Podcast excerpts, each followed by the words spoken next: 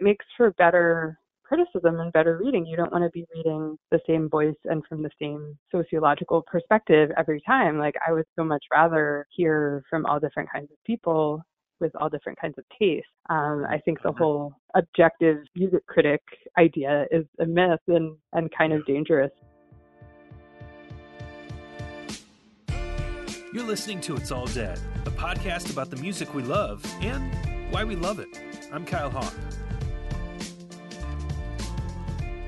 All right, welcome to It's All Dead. Thank you so much for joining us today. I'm Kyle Hawk, editor in chief at it'salldead.com. It is a Friday afternoon. We are officially into November now, and uh, it's November 2nd. Today is the official five year anniversary of It's All Dead, and I uh, hope you all had a chance to check out the last podcast. We kind of relived some uh, memories and uh, fun and weird things from the past five years. But um, again, thanks to everybody for following along with us uh, for that long. It's been a pleasure, and we are excited to keep doing this thing that we are doing. So, um, and that thing starts today with a new podcast. And, you know, in doing this podcast, for all the people that we have come on, uh, some of my, my favorite ones that we do are when I get to talk with other writers, um, other thinkers in the, in the music space and kind of get their perspective and their story. And, and today's going to be a really, uh, really exciting conversation as I am joined by Lindsay Zoladz, who's a music and pop culture critic currently writing for The Ringer. Uh, she's also been a writer for uh, New York Mag, Pitchfork, Slate, and many other outlets. Uh, she's a, a, seasoned journalism vet. She's got an incredible knack for capturing the cultural importance and impact of the music that she writes about. And of course, if you uh, follow us at It's All Dead, you know that that is something that is right up our alley. So, Lindsay, thank you so much for taking time out of your, your Friday to come on the podcast. Yeah, thank you for having me. And thanks for that great intro and happy anniversary also. Oh, thank you. Thank you. So you're on our podcast today, and I know you've been doing some appearances on uh, Micah Peters' podcast at The Ringer, uh, which of course has more podcasts than anybody can count at this point. When when does the Lindsay Zoladz podcast uh, get started? I think they're over capacity for podcasts right now.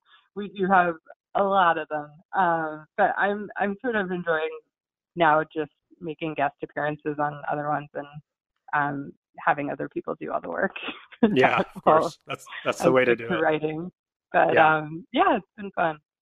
Cool. Well, we are going to talk about your writing today. I also kind of want to get your take on a few different things around music uh, in 2018 and um, some things that are happening now. But before we get into all that, I kind of want to go back to the beginning and learn a little bit. You know, one of the things I enjoy about your writing is sometimes you'll kind of drop little breadcrumbs that give us a little bit of uh, history of your own love of music. Um, but I, I, wondered if you could tell us a little bit about, you know, the, the music that you loved growing up, and I guess most importantly, how that music impacted your decision and your path uh, in becoming a writer. Yeah, that's a great question. I mean, my my very first favorite song when I was like three years old that that I can remember was Billy Joel's "We Didn't Start the Fire." Mm. So that did not, uh, thankfully, really shape my aesthetic. But there are like family family videos of me like making up my own words to it, and so it yeah. was like pretty early on that yeah. I was obsessed with music. Um, but I really, I think my kind of understanding um, and taste in a lot of things. I've like most people like really congealed in high school, and I was really into at that time, sort of invested in the punk and emo scene, both mm-hmm. locally in my town. I'm from New Jersey, and there was kind of a, a an uptick in the whole kind of taking back Sundays, Saves the Day, brand new right. era. Like that was my yeah. high school years, and I was really into a lot of those bands and then had friends that were in bands, you know, kind of within that tradition. So I was very tuned into that scene. Um, and, you know, was listening to pop music and kind of alternative rock radio and hip hop and, you know, everything. It was also sort of the the early Napster era. I guess that was like early high school for me and the whole torrenting mm-hmm. wave. So I was a frequent downloader on the dial-up sites and right. and just kind of the very early stages of when there wasn't the kind of access to music we have today, but it was becoming easier to find sort of obscure things. It just took forever to download them because yep. the internet was not fast in those days. Yep. Um, but yeah, I think the just kind of coming of age in a punk scene and with that wave of emo in particular, I mean, it was very male. And it was really I, a lot of that music. I've written about this a little bit when I kind of go back is like outright misogynist in, in some of the mm-hmm. worst cases, that it's yeah. all, you know, blaming this operatic angst on a girl breaking someone's heart. And, right. you know, I was right there with it. I kind of, my, my quote unquote feminist awakening came a little bit later because I think I also um, was coming of age in kind of a dead space for feminism. It's, I think sure. there's a lot more opportunities to learn about stuff like that and just people seem more fluent in talking about gender politics when they're younger. Like if you think of the website Rookie and things like that, like that very much did not exist when I was a teenager, and I was yeah. a little late for like the Riot Grrrl stuff. So I was really consuming a lot of this music that was in its own way kind of antagonistic towards me as a female mm-hmm. listener. And yeah. I think a lot of my criticism that I've written is like untangling that a little bit and coming to terms with the fact that I don't hate that music now. I grew up with it and I still, mm-hmm. you know, there it was really formative for me. I think some of it has aged better than others, but it's it's been interesting to kind of go back as a critic and like with a critical eye um, and and just interrogate what was going on there and what sort of cultural ideas we were all being fed at that time. Yeah, definitely. You know, it's interesting that you mentioned that. Um, it's All Dead was kind of born uh, around, you know, this, our, you know, shared love of the, you know, punk and emo scene, I guess, for lack of a, a better term. And of course, just like so many other people, our past few years have been spent taking steps back and trying to deconstruct all of it and just kind of this collective realization of how, um, yeah, I guess how kind of fucked up a lot of it was in, in so many ways. Um, and so it's it's it's fascinating to see so many different people, you know, be working through all of those things. And obviously, you know, in the way you write, and um, you certainly do an incredible job of kind of examining some of that. And of course, we'll we'll get into that in a little bit uh, more detail here momentarily. So it sounds like you know some of that early love for music just kind of led to that natural like you know wanting to to write about it or you know have some sort of involvement in it in that way is that kind of like how that came about of like this is this is kind of why and and how I got started in, in critiquing this yeah I was always always a writer always really you know even before um I had anything published I would like make little magazines when I was like 8 years old and make my yeah. parents take me to Staples to have them bound. Like they're very enabling. Um, yeah. But I always, you know, kind of had that urge to express myself in writing, and uh, and then probably from the age of like 10 or 11, really kind of had this deep music fandom, and they didn't. Those two things really didn't come together for me until a little bit later. I know I have friends who are music critics now that just knew since they were like 14 that that's what they wanted to do and took certain right. steps towards making that dream possible and that was really not something on my radar at all i now when i look back i i was like writing in my diary about the Weezer concert I went to or something and yeah. and there's like little glimmers of it there. I found a a review that I wrote of the 1997 Grammys when I was 11 years old of oh, just wow. like being really mad that No Doubt didn't win any Grammys, which still they probably should have that year. Um, yeah. But but when I look back, there are like little kind of breadcrumbs. Uh, but I didn't really consciously try to do this until the year after I graduated college and was kind of in one of those what the hell am I going to do with my life right. that you go in um, in your early 20s and so that was kind of when it came together for me. I was really involved in my college radio station too. I was the general manager. I went to college at American University in Washington D.C. Okay.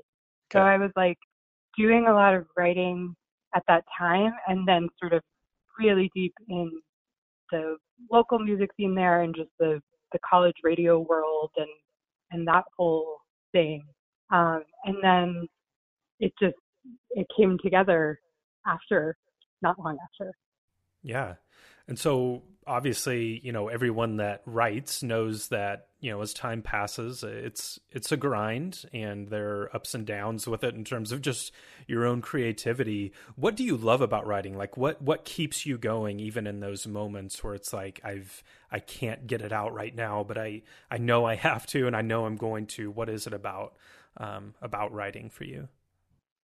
Huh, that's really like it's tough to put into words, I think, even though the whole job of what I do is putting things into words. But yeah. um I just I think from like I said, from a really early age I just had a an interest in doing it and kind of an urge to to write and it's something I still do in my spare time. Like if I I try to be as prolific a journaler as possible. It's, I've been a little lax in recent years, but I think, um, yeah, just I'm I'm kind of committed at this point to.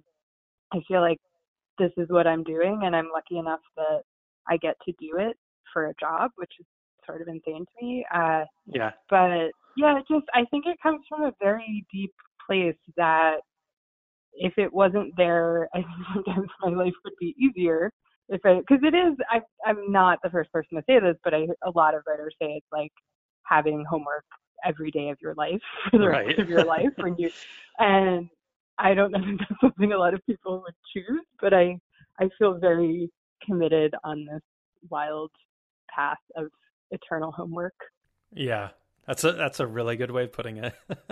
um, you know, of course, most people can talk about their profession in such a way as to say, "Oh, you know, this is so much different now than it was when we were growing up or whatever." But you know, journalism is something that uh, has evolved extremely rapidly, um, especially for people that want to be, for example, a, a music critic. I mean, wh- what have you seen evolve the most in recent years? What's changed? I mean, because you've written at multiple different places now, and wh- what have you seen as you've kind of gone along on your journey that's changed in, in the uh, landscape of music journalism? Yeah, so I think probably my first major stuff was published around 2011. So I, I guess I've been at it for like seven years, which in other industries wouldn't be a long time, but it feels like a lifetime in yeah. just digital journalism because I was mm-hmm. pretty. I did some early stuff for the Washington City paper when I was still in DC, but it was largely most of my career has been, if not only online, like stuff that you can access on the internet. Um, so I've seen a lot of changes. I kind of came out of the blogging world. I feel like already no one has blogs anymore. or it's yeah. like not there was a moment maybe six or eight years ago when that was kind of what you did, especially if you were an aspiring writer. You started a blog and hoped that someone important would take notice of it. And that is kind of how things happened for me. I was collaborating with some friends on a music blog just after we graduated and couldn't find good jobs and were right. was, this was 2009 too i graduated into like the worst recession year um, with an english major so that was yeah. a little rough for a moment um, but i really had this urge to just keep writing i missed that creative and intellectual outlet that i had in college and so I had a lot of other friends that were in that same boat from college and that I knew from the radio station. So we started a music blog, and then I used some of those clips to start writing for um, Coke Machine Glow, which is a Canadian-based, now sadly defunct, um, essentially, I think a webzine was the word right. we were using yep. for it, but it was that was the thing once too. Um, so, and then I did start with a close friend of mine and roommate at the time, we just started like a feminist pop culture blog too called Cannonball that Oh, was cool. really fun to run. Um, we just called ourselves the editors, and that was kind of how I learned to edit. Yeah. Um, was just creating that because people would send submissions of things in. So it was really uh, that whole kind of self-started blog world. I, I've obviously people still have blogs, but it's not nearly as populated that world as it as it was Sure. when I was getting started. And it was a way I think, first of all, to like get out probably some bad writing that I'm glad was not published on a larger platform. Uh, Yeah. This was when I was like 22 to 24. Uh, so, it, but it was really good training, and I think also I do really value value those experiences of when I wasn't writing for money or when I wasn't writing to like earn a living because I was doing it purely out of just a love for doing it. Um, it like I couldn't not do it, which Yeah. was the only reason to write a blog post after working like a desk job all day and come home and just bang this thing out in my free time. Um, so yeah, I think the disappearance of kind of the blog stuff and really the rise of like Twitter and which existed when I was starting out, but it's it wasn't the kind of thing where you would if you were tr- a aspiring writer trying to get your stuff out there. I feel like it's largely like Twitter threads now instead of Mhm. blog posts, and the the formats have been shrinking and shrinking. Um, so and even like Tumblr is not really what it once was, but I a lot of my early writing, um, even like when I was getting published at Pitchfork, but was just kind of having these other random thoughts on the side, I would put them on my Tumblr and feel like that's not as vibrant a community anymore. And maybe I've just like aged out of it because I'm in my Yeah. 30s now. But um, yeah, it's it's just like the platforms change, and then that in turn changes the content and the form of what people are writing. And I do kind of miss the blogging days a little bit. It felt slightly weirder than Sure. you know Yeah. than the other thing. And also Twitter is just deeply depressing now. Right. yeah, of course. Most social media. This is, you know, this is all during the Obama era. too, Yeah, yeah. To get Well- too political about it, but yeah. Yeah, it's interesting because it seems like kind of your trajectory has followed that of the evolution of online journalism, which is really interesting because now at the Ringer, uh, which is a lot like Grantland was in 2011, 2012, where it was kind of the epicenter of the change happening in terms of what it means to write on the internet. The Ringer kind of exemplifies that in a lot of ways now in 2018. Um, and it, it seems to me that it kind of allows its writing staff to explore the culture around the topics they cover. So when I read an article by you about music, I'm not just reading like an album review. I'm reading kind of the the cultural surroundings of a moment that also happens to coincide with your writing about this artist or this album. Um, is that is that something? Is, for one, is is that a, a fair observation? And two, if so, is that something that's kind of been exciting for you to explore? Yeah, I definitely think that's fair to say. I don't know that I guess what I'm writing about music now is like technically reviews still, but not always. It's not always I think the pieces that I've done, even if they're pegged to a new album coming out, like I wrote something about Robyn a couple or was it last week? Yeah, last Mhm. week I guess that that record came out. And you know, I with my piece, I think like probably two thirds of it was about her career leading up to this new album, and then the last third was about the new album. And that is kind of fun to do more comprehensive pieces and not not have to, you know, pin it down to like, is this good or bad, or is this a an eight or a six or whatever. Um, it's you know, I still think there's a value to that kind of judgment as well. But I Yeah. think something that I do really like the idea of providing context these days in a time when it feels like so many things are taken out of context on the internet and just sort of the the quickest and shortest and most you know, direct in some ways take is what rises to the top. Like I right. I do think in a lot of the writing I've done about music and for the ringer in particular, like I want to to just fill in that context a little bit and give a sense of history, give a sense of what else is going on in the landscape and where this artist or this record fits in. And um, I think part of it too is just I, in my time at Pitchfork and when I was at New York Mag, I have so many like straight up album reviews in my life that mm-hmm. I think I probably was getting a little bit bored with the format or yep. was just feeling burnt out on it. So I do think what I'm doing there is like, or at the Ringer is slightly different, and maybe that's just out of my own antsiness to to do something a little bit different too.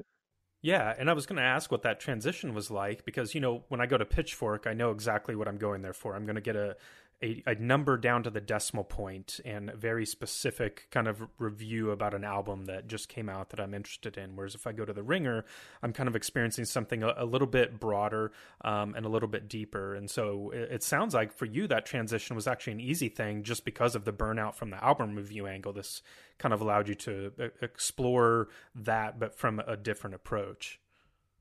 Yeah, there, it definitely was fun to do the whole like big pitchfork review stuff too though and there was like the time that I was there maybe 2011 to 2014 and uh, I kind of worked my way up to having like the bigger best new music reviews or the A slot reviews um, and it was exciting to have that kind of power I guess that people do really take into account what Pitchfork is going to say about an album they often get mad if they don't agree yeah. with you.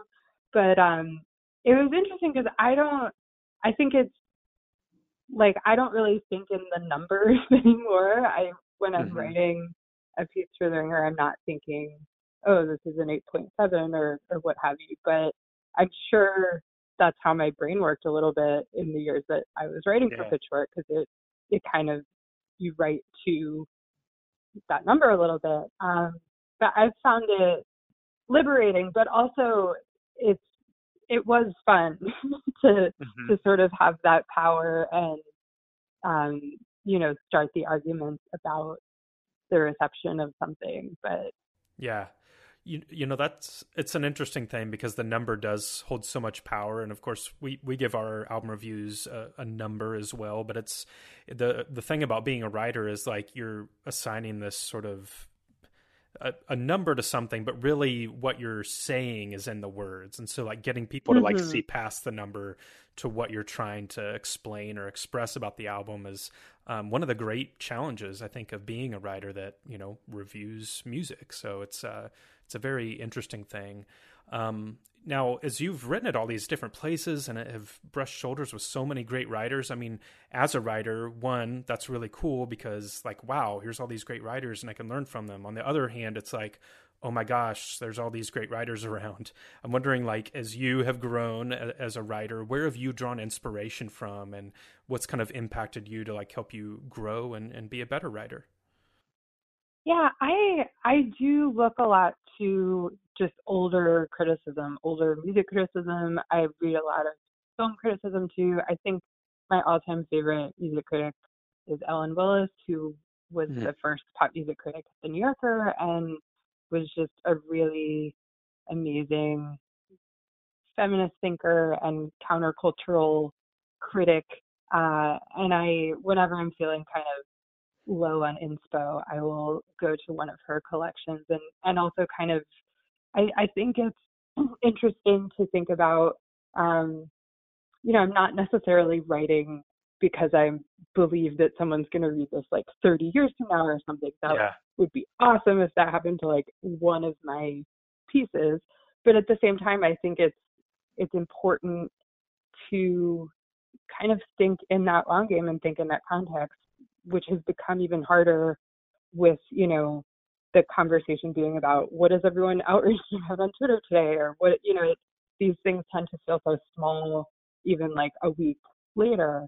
So yeah. I think reading older music criticism, older film criticism. I'm a huge fan of Pauline Kael, you know, who was legendary film critic at the New Yorker, and I I like reading older stuff just to kind of put it in perspective of you know what you're kind of you have to think that way even if you're not writing for posterity you have to write to your moment for sure but um yeah i think there the internet has kind of exacerbated this tendency to think you know everything happening either has to be the most superlative thing yeah. or that everyone's going to remember this forever and it's it's not true there's definitely yeah.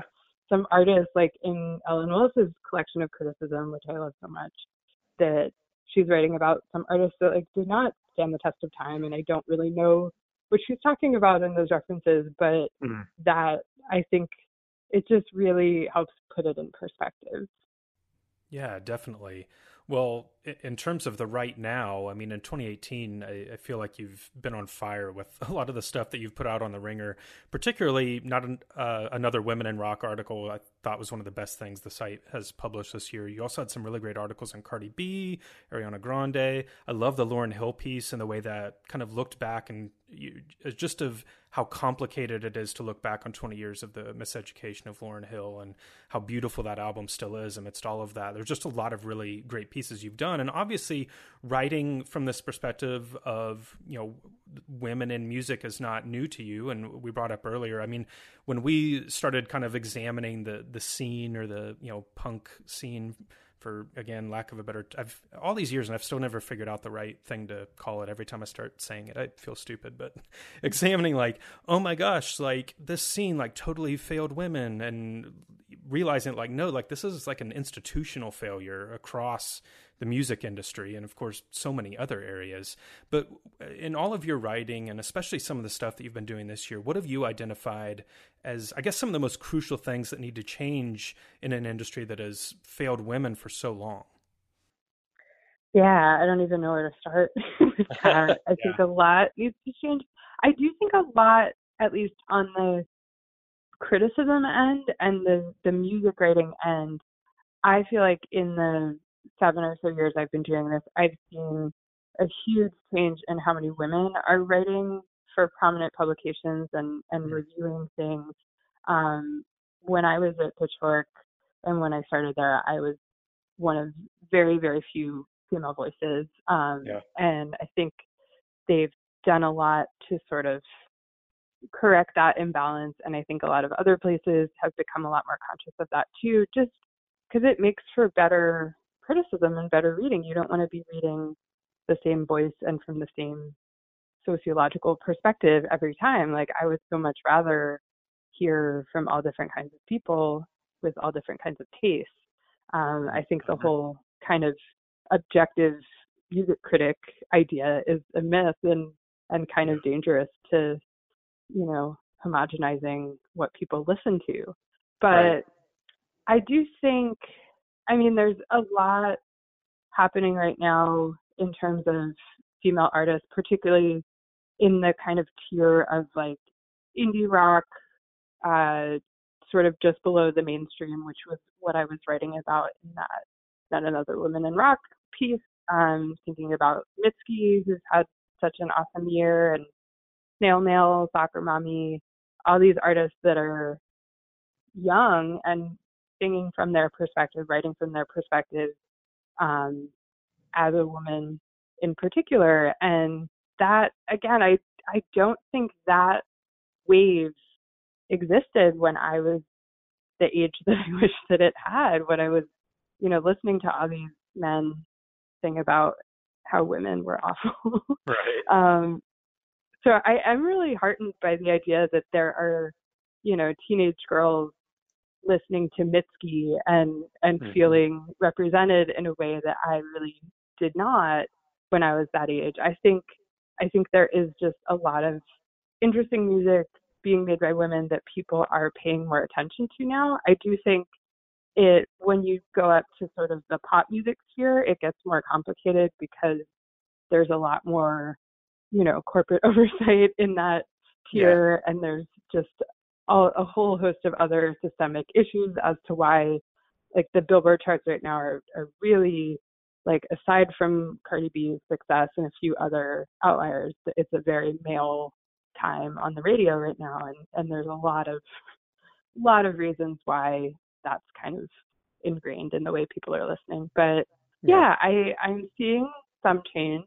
I would love more. I think we're gonna progress there, but it has been exciting to be covering all of this at a time when I do feel like there has been change, there has been major progress that I can chart over just the the relatively short amount of time that I've been doing this. So that that does feel exciting.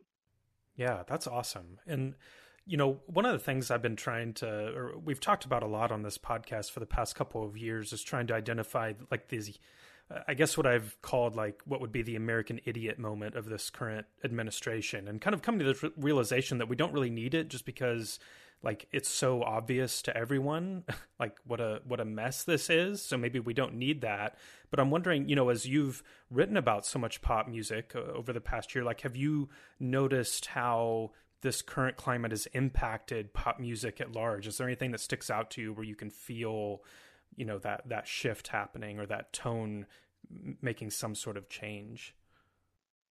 Yeah it's hard to say. I i think what a lot of the past two years have been about are are realizing the limitations of celebrity heroes right? Like yeah. we, i think we're looking to you know all the stuff that went on with kanye was a, a perfect example of that. And mm-hmm. and whether you not whether or not you agreed with you know, sort of the pro-Trump politics he was espousing, he, you know, tweeted this week that he walked that back and was like, "I'm getting out of politics. I'm just going to be creative." And that almost pissed me off just as much that it yeah. it was in bad faith or, or that he could kind of just check out of that conversation when so many people do not have that luxury. Right. So I think if anything, I I see, you know, I think there are a lot of ways in which the entertainment industry is responding to all this, that music and musicians are using their platforms, but I think we're also realizing that those platforms aren't everything. Those people aren't everything, and we have to we have to do a lot of this work ourselves too. Yeah. And and that sometimes you're going to be better than your heroes and and be more politically motivated than, than them too. So yeah, yeah, I think it's just it's different. It's a weird time for sure. yeah, no question. And that that's a really great way of putting it too of like it's not looking at it as somebody else's responsibility to speak this, you know, large mass message, but really our own personal responsibility to, you know, to continue to speak that message daily in our own lives.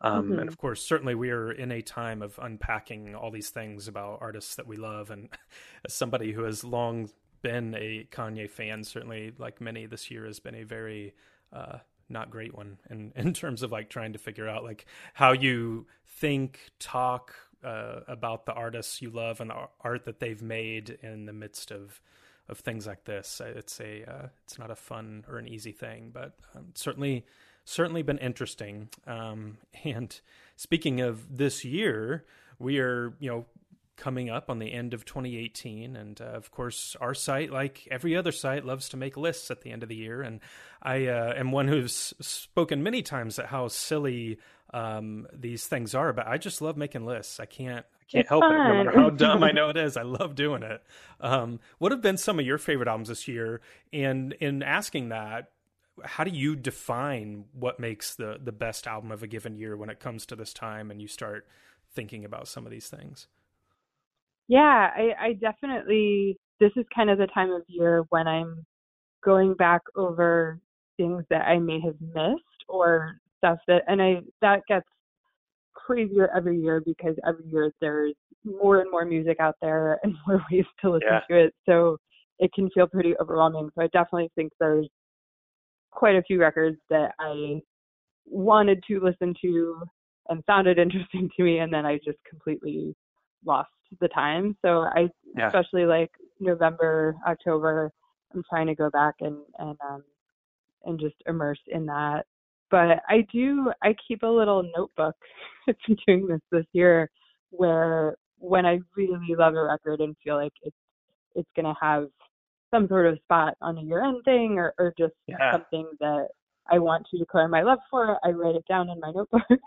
so That's I awesome. have a, a little rolling list I've been keeping. Um, but yeah, I th- I'm still figuring out what that's going to look like. But a few things that come to mind. I know I wrote about this a bit in that Women in Rock piece, but I love this record by the band Camp Cope called How to Mm. Socialize and How to Make Friends.